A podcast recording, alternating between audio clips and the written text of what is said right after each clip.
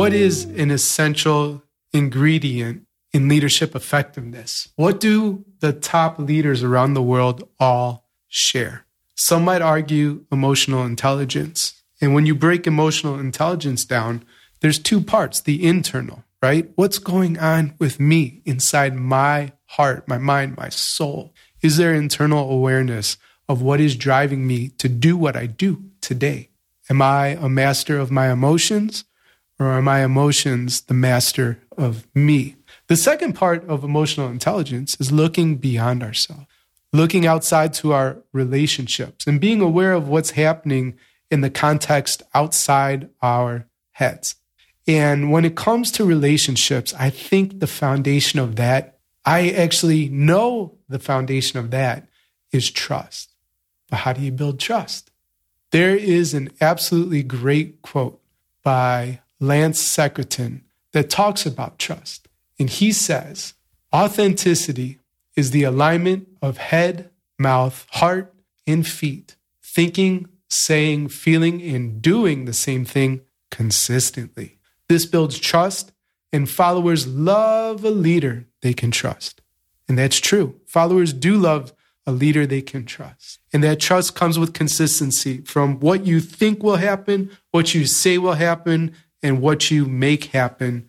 And lucky for us, my friends Rick Kitagawa and Lisa Lambert are here to talk about trust. They founded Spotlight Trust, and we'll get all into that. Once we, of course, we talk about, you know, what hip hop group they would form uh, if they formed a hip hop group. But then we'll get into the important part of our episode revolving around trust. Hey, it's Daniel, and welcome to the Better Leaders, Better Schools podcast a show for ruckus makers, those out of the box leaders making change happen in education. And we'll be right back after these messages from our show sponsors. Learn how to successfully navigate change, shape your school's success, and lead your teams with Harvard's certificate in school management and leadership. Get world class Harvard faculty research specifically adapted for pre K through 12 schools. Experience self paced online PD that fits your schedule. Apply today at hgse.me forward slash leader. That's hgse.me forward slash leader.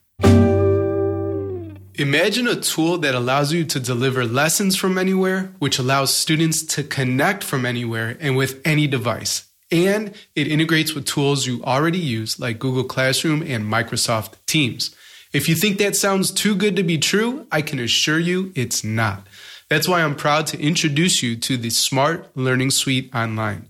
Learn more at smarttech.com forward slash learning suite. That's smarttech.com forward slash learning suite. All students have an opportunity to succeed with Organized Binder who equips educators with a resource to provide stable and consistent learning, whether that's in a distance, hybrid, or traditional educational setting. Learn more at organizedbinder.com. Hey there, ruckus makers. We are joined today by a dynamic duo.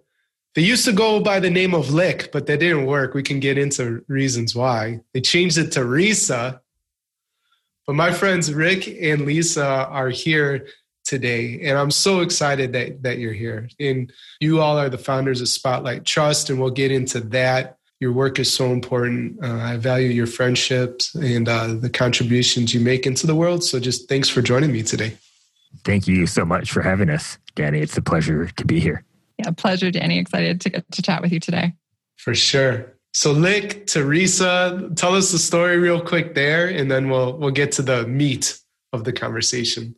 I don't think we ever wanted to go by Lick, but we were trying to find a way that we could communicate that there's two of us in a lot of the conversation that we do with leaders and organizations around building trust and within themselves as leaders or in their community or at scale. And we'd we we felt that Lick sort of wasn't as professional as we might want it to be or trust enabling, and so we decided to go with Risa as a combination of Rick and Lisa. Was that Lisa's idea too, since she's uh, more the strategic minded one? I've always wanted to be a rapper. Okay. See, the, this is why we ask the questions. Yeah. I'm not very good at it at all. The one cool thing though is that my initials are LL. So I could be LL cool, maybe not cool. But so this is kind of I feel like the closest I get to be to having a rapper name is is Risa and part of part of this trust duo. Okay. Yeah. And so I just watched the Beastie Boys documentary. It's on uh, Apple TV Plus. I don't know if you're a subscriber. They don't promote the show or sponsor it yet. Growth mindset, right? But they were they were talking about right how they came up with their names and uh, sort of like their whole how they showed up, their presence, uniforms, and that kind of stuff. So I don't I don't want to talk hip hop in a fictional rap group that you guys don't have. But if you had a uniform, Rick knows, like I get off on these tangents. We've talked about uniforms before. What kind of uniform would you wear in the RISA group?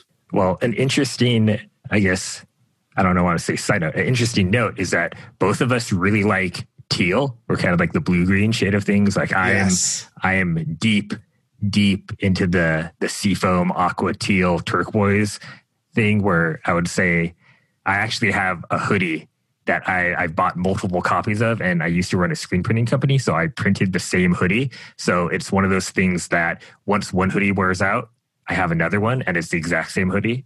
And if it was up to me, I think that would be our uniform. But we actually haven't really discussed this. So I'm interested to hear what Lisa has to say. I'm in for teal. I, I, have a similar colored teal hoodie actually, and there's sometimes when we end up in our virtual office, which is Zoom, because we live in two different countries, and we end up both wearing our hoodie. So I'm down with teal. A fun fact about Rick and I: we actually have the same turquoise curtains, which is just by coincidence. So Rick's down in Pasadena, California. I'm in North Vancouver, Canada, and independently we've ordered the same curtains. So I think it's just a sign of of some of our synergy in the space. I'm not suggesting we wear the curtains as uniforms. That would be kind of a little weird, but I'd be down with teal hoodie, maybe a cap or a toque. It's getting cold here. All I'll say is, you know, everybody thinks it's weird until it's not weird anymore. So the curtains, probably a good idea. In the tangent, as a former English major, I can make a connection uh, to anything. You know, it's the power of BS, right? But honestly, like honestly, the idea of uniforms or wearing curtains or whatever, I think it comes back to um, belonging, right? It's saying like, this is our space, you know? Uh, and so since you've founded um, Spotlight Trust, let's riff a little bit about the importance of belonging, especially in these times, right? Yeah, I um, I think it's something maybe we were noticing or we're needing to maybe do a little bit more work to get that sense of belonging than uh, than before because a lot of it's trying to do that over a distance. And i think we can come down to all our sense of kind of being together. That's about belonging. That's about relationships. It's relational. And the glue lubricant and accelerant to all relationships is trust. So trying to build that trust and build that connection right now as we're navigating a number of different crises and we're trying to do so at a distance i think is a work that as leaders we all need to be extra mindful of and looking at what our, our patterns of interaction are and how we're supporting one another and taking care of each other um, to give each other a sense of, of belong, whether we're all wearing the same curtains or not. I'm wondering too, uh, you know, and I don't know if I'll pass the mic to Rick and Lisa if you want to add to it as well, but when we're talking about belonging, is there an experience um, from your past where you felt just so connected to a community? And you can can you describe a bit about the signals they were putting out or the the norms or the behaviors like what what created that sense of belonging for you yeah thanks danny um, that's a great question and i think it's a question that we actually dig into a lot with some of the workshops we've done with a lot of different individuals and different organizations and for me personally I really feel a lot of belonging around the Akimbo coach community. This is how we're fortunate to know you as coaches of the alt MBA program and Akimbo workshops in a more broad sense. But really, I think the signals that really help is just calling stuff in about how really we encourage and value people for their own uniqueness and individuality and it's not necessarily about saying, oh, we all wear curtains or we all don't wear curtains. It's about saying, if you want to wear curtains, you go wear curtains and we love you for that. And I think that was really impactful for me personally when I joined the coach community that I, you know, I was dealing with a lot of imposter syndrome of do I deserve to be here? There's all these other people who I really look up to. And it was them saying, we pick you to be you. Like we want you to show up and talk about monsters and make weird dad jokes and dress up in weird costumes. And that's what I bring to the coach community. And and that's um, kind of just my style. And and and the fact that I would try that and then people were like, yes, we love that. Keep doing that. I think that really cemented that feeling of belonging for me that I really could show up because I think belonging is really being able to show up as yourself and not be penalized or judged negatively for that. And I think as a leader, when you're when you are facilitating your own organizations, I think being able to celebrate people's individual strengths and really call that in and highlight that and not focus on people's individual flaws, I think that really helps cement that feeling that, oh, I really can be myself and my uniqueness or my weirdness, however you you see that, can really shine. I appreciate that. And, and Lisa, what you know, what Rick said there about curtains or no curtains. Uh, let's talk to the ruckus maker who's listening, and and they're leading a school, uh, and things already feel a bit off, right? Like the control or, or or the the normalcy and the routines of what we used to think of school is all different now, and so I'm sure leaders are struggling with just a sense of like making sure that uh, who they hired or their people, the staff are doing the right things, that kids are getting an excellent education, et cetera, et cetera. So, how do you, as a leader, approach curtains or not, right, and invite that individuality um, to the team? That's a really great question, Danny. I mean, I've seen some leaders doing some remarkable things right now, but I think there's a lot of uncertainty, as you're saying, happening around the world and to be able to to just name that and call that in. I think being a leader isn't about having all the right answers. And I think right now is such a great time to invite people in to kind of co-create what that future is. What are things going to look like? When it's a time of uncertainty, another way to look at that is that there's just so much possibility as well. Possibility we haven't had a chance to go and explore and discover just yet. And this is a time to look and trusting your people kids too into this place and tapping into their different perspectives, their different experiences to get a better understanding, a better viewpoint of what's going on right now and being able just to explore and discover and figuring out what that way forward is. We're not going back right now and what what we've done in the past, what we've done to get us here isn't necessarily going to move us move us forward. So I think it's a time for leaders to just own that own that space, but use it as an invitation to bring everyone forward together. And as Rick was saying, um, to really harness and harvest the strengths, the unique strengths that everyone's bringing to the table. Gotcha. So to reflect back to you, Lisa, I want to make sure I got it right. But uh, in some sense, to make sure you're not uh, letting fear dictate what's going on there and seeing uh, all the challenges and the, the, the obstacles. But you said the potential, the opportunities to experiment. And uh, you know, I've heard from a lot of leaders that I support, right? Like we've been able to stretch and grow in ways that never would have been possible if we weren't going through this tough time. And we want to keep some of that when we go back to a more traditional school setting. Is, is that getting it right? I love what you're highlighting in there. And I, I love how you've named one of the challenges that I think is that fear that's really real. It can be really, really scary. And I think there's there's always a sense of uncomfort or discomfort in the uncertainty. So I think being able to name that, and I'd love you talked about kind of is that way forward, kind of bringing that sense of of possibility or experimentation with us. Um, a neat thing about about these uncertain times is this is really the spotlight that reveals our leadership. It's a lot easier to be a leader when you know when there's a guarantee, right? You know what the path is. Here's where we're going. But right now, it's not a guarantee in it. So this is really where we do need leadership and I think bringing that sense forward as well. So we're not just always defaulting to the status quo, but we're always kind of exploring a little bit um, and playing around and seeing what what better can look like, or what more belonging can look like, or how we can um, work together to elevate one another a little bit more, whether it's a time of crisis or not, is a really beautiful thing and a really constructive thing to bring forward with us.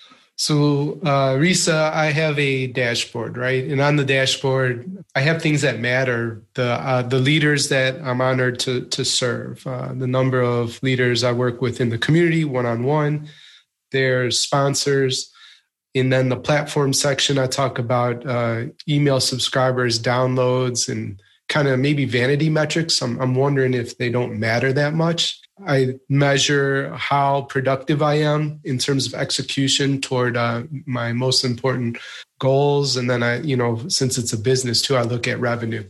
Schools, obviously, they're going to look at attendance, they're going to look at um, test scores and student achievement, discipline data. Those are pretty common, but I don't, they matter. I don't know how much though.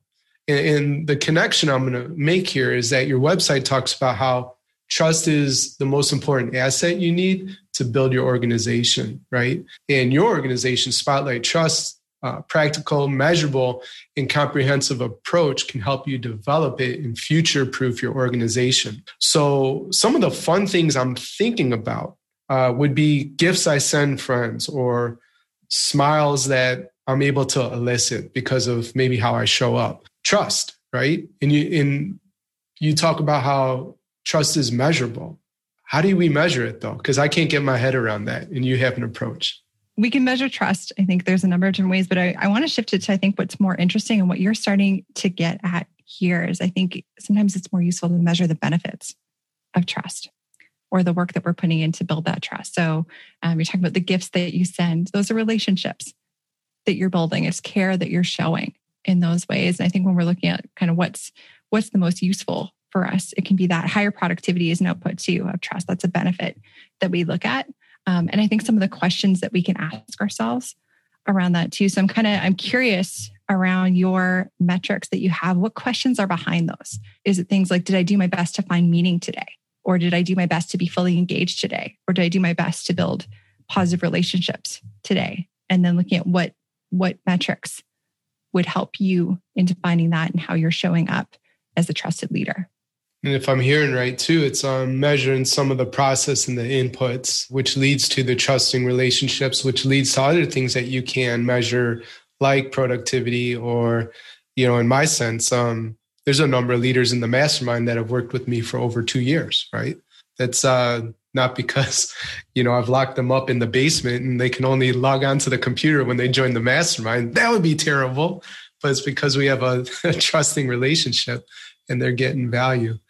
Rick, I just want to invite you into the, the conversation and see if you have anything to add to uh, regarding um, measuring trust. Yeah, I, think I think Lisa covered most of it. I mean, it's really about we there are metrics in how we can measure trust, but I think it's much more beneficial to really look at the questions behind the questions, right? And so if you're asking, how can we measure trust? It's kind of like, why do you need to measure trust? And I think part of that is really that you're looking at, well, how can I improve the areas that trust would help me improve, right? Whether that's a relationship, whether that's engagement, whether that's, uh, you know, for, for students, it's attendance, right? It's behavioral issues, it's grades, it's test scores, right? All of these metrics that while I personally don't find super helpful, whether when, when I was a student or also in my past life as a university educator. I, I get that also that is what, you know, pays the bills, right? That's how you you keep accredited, right? That's how you keep funding rolling in, right? Is test scores and and things like that. But I think it's really what are just broadly it, as an organization, it's just what are you trying to do and really, by looking at that, I think you can kind of suss out the benefits of how building trust would serve you. And then that will illuminate maybe areas in very practical ways that you can work to improve, right? So whether you're like, oh, okay, oh, wow, if I communicated more clearly, that would really help students, right? Or that would help the PTA get on board with this new initiative that I'm rolling out, right? Um, and then you can start saying, okay, well, then I need to work on my communication, right? So I think um, what Lisa was getting at and what I want to highlight is really just kind of asking the questions behind the questions of like, what do you really want? And that'll probably illuminate what you need to be working on at a very practical, measurable level. Yeah, it's like continuing to ask why. So you dig, dig, dig deeper uh, until you get to that root, and then design from there to create the experience you're looking for. Lisa, I'm curious Are there any not so obvious ways that leaders can build trust? That's a juicy, juicy question. Maybe what I'll do is I'll a question that Rick and I get sometimes we get asked, how do you teach trust?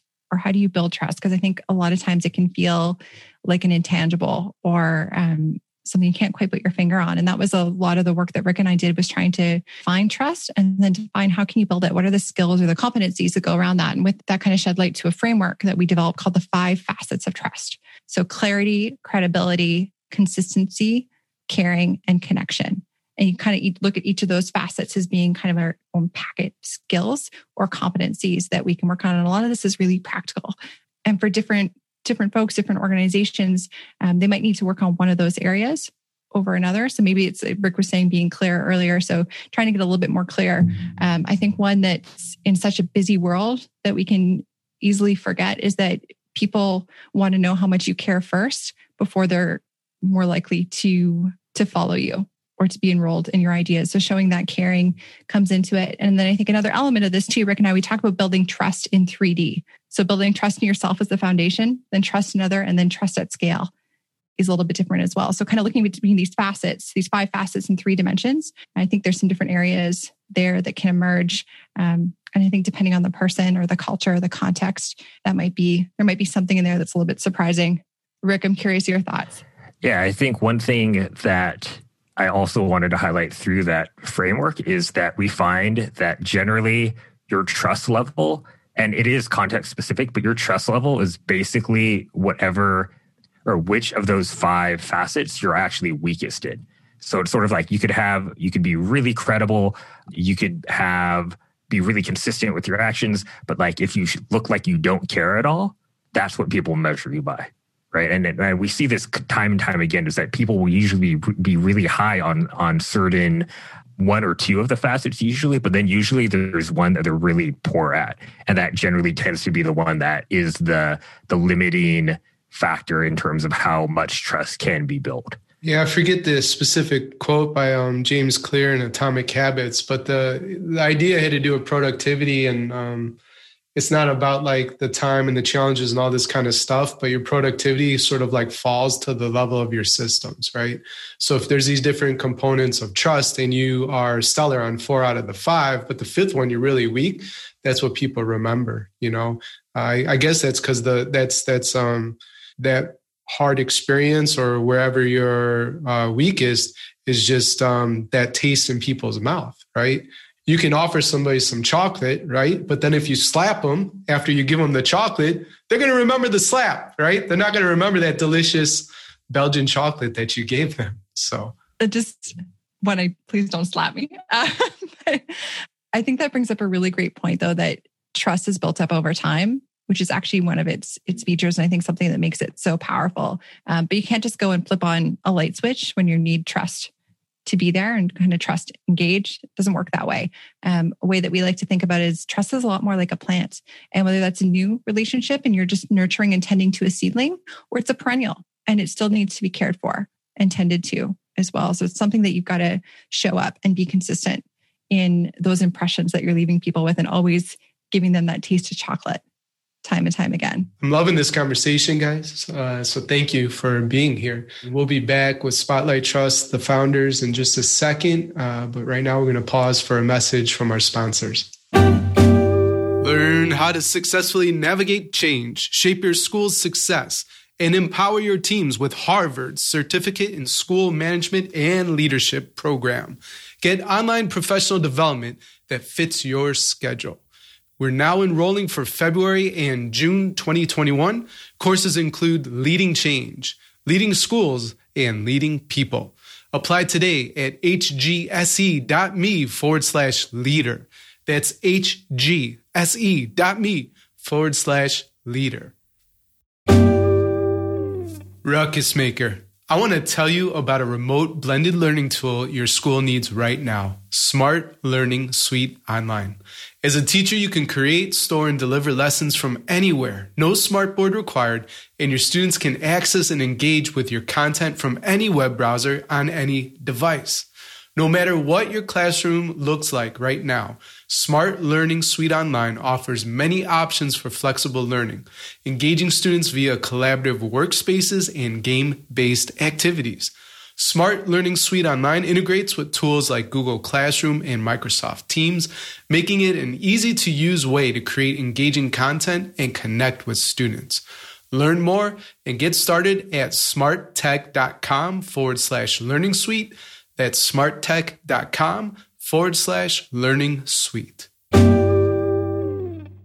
Today's show is brought to you by Organized Binder. Organized Binder develops the skills and habits all students need for success.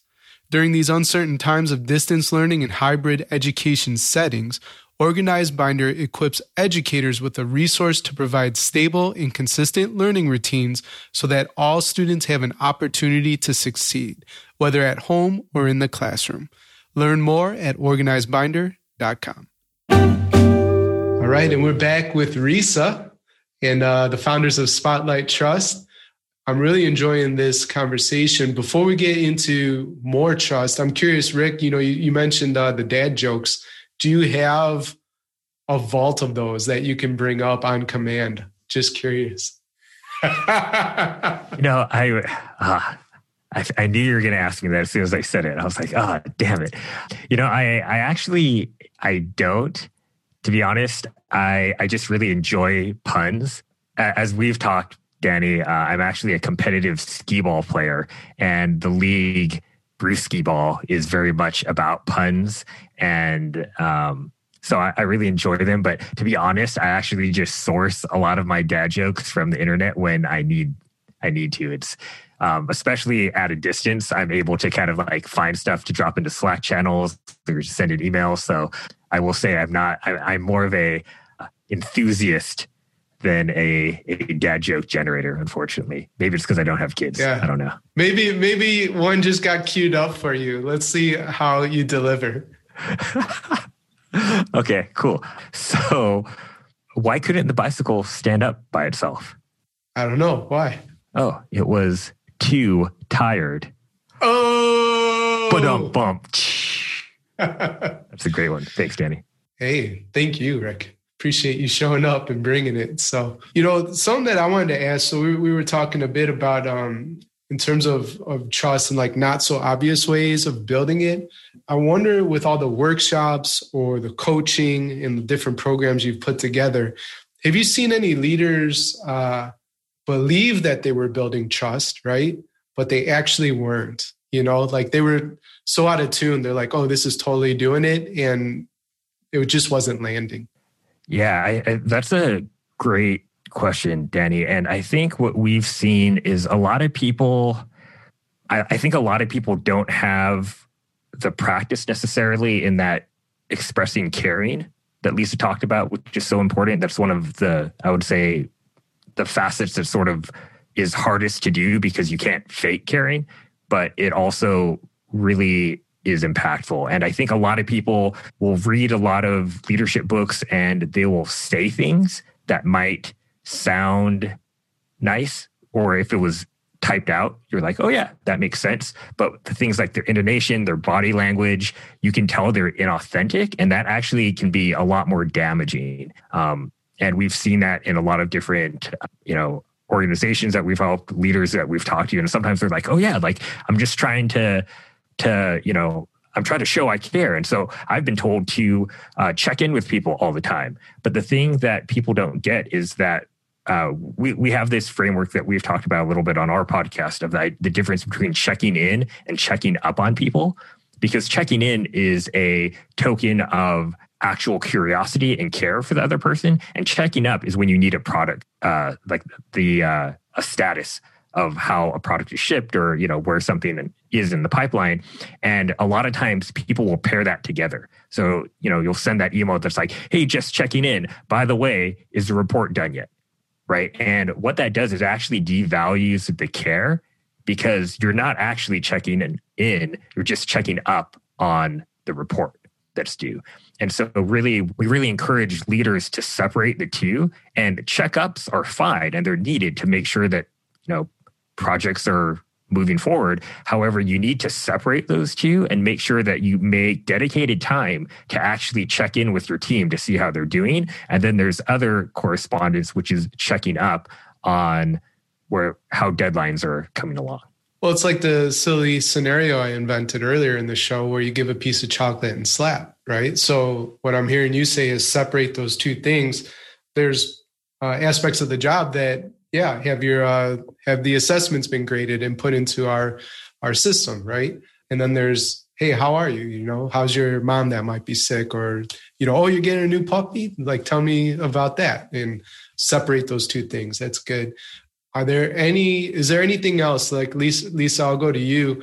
Anything else like uh that you've seen in terms of leaders doing or maybe another uh like a pitfall that leaders should avoid I think a really big one is around feedback. And we we see this a, a lot. And it's, I mean, improving feedback and maybe a bit counterintuitively how people receive feedback. Mm-hmm. Those skills is one of the fastest way to transform culture. But I think right now, especially when we're we're at a distance, a lot of people are really scared of conflict or think conflict is a bad thing and they're nervous about giving feedback and how they might make the other person feel, but even how they're going to feel or their discomfort in going into that. And feedback is so important. We receive feedback all the time. It's how we navigate the world around us. Um, but shying away from those conversations or not being direct with them can make things a heck of a lot worse and can leave things to fester. And I think right now, at a time when we're remote, we need feedback more than ever. So we can have that connection, we can have that sense of belonging.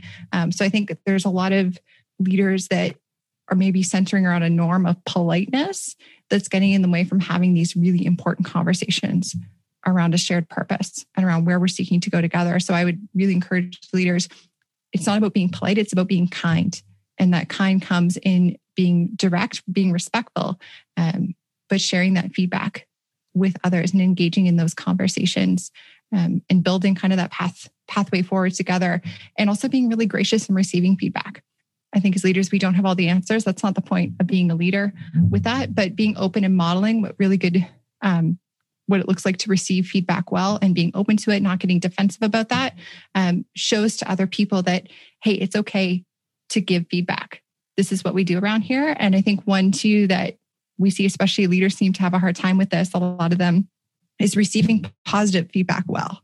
So there's a lot of reader or leaders that um, that we've worked with that um, get a little bit embarrassed or a little bit shy or a little bit bashful around receiving positive feedback and they tend to deflect it or put it onto other people. And I think when you do that um, and you're uncomfortable in receiving positive feedback, you're telegraphing that it's not okay to give positive feedback. This is not kind of what our norm and our way is here. So if, if leaders can work on also being really gracious on receiving positive feedback, well, and a lot of times that's just, you know, thank you. Hey, you did a really great job. Thank you. It feels really good to hear that from you is a really great way to just kind of encourage that positive feedback culture with their teams as well. Yeah, so appreciate you sharing that. I learned that lesson a few years ago because I was that leader. You know, somebody would say, Hey, you do this great. And I'd go, Oh, shucks, you know, and turn in red. And I just felt very uncomfortable having that spotlight put on me.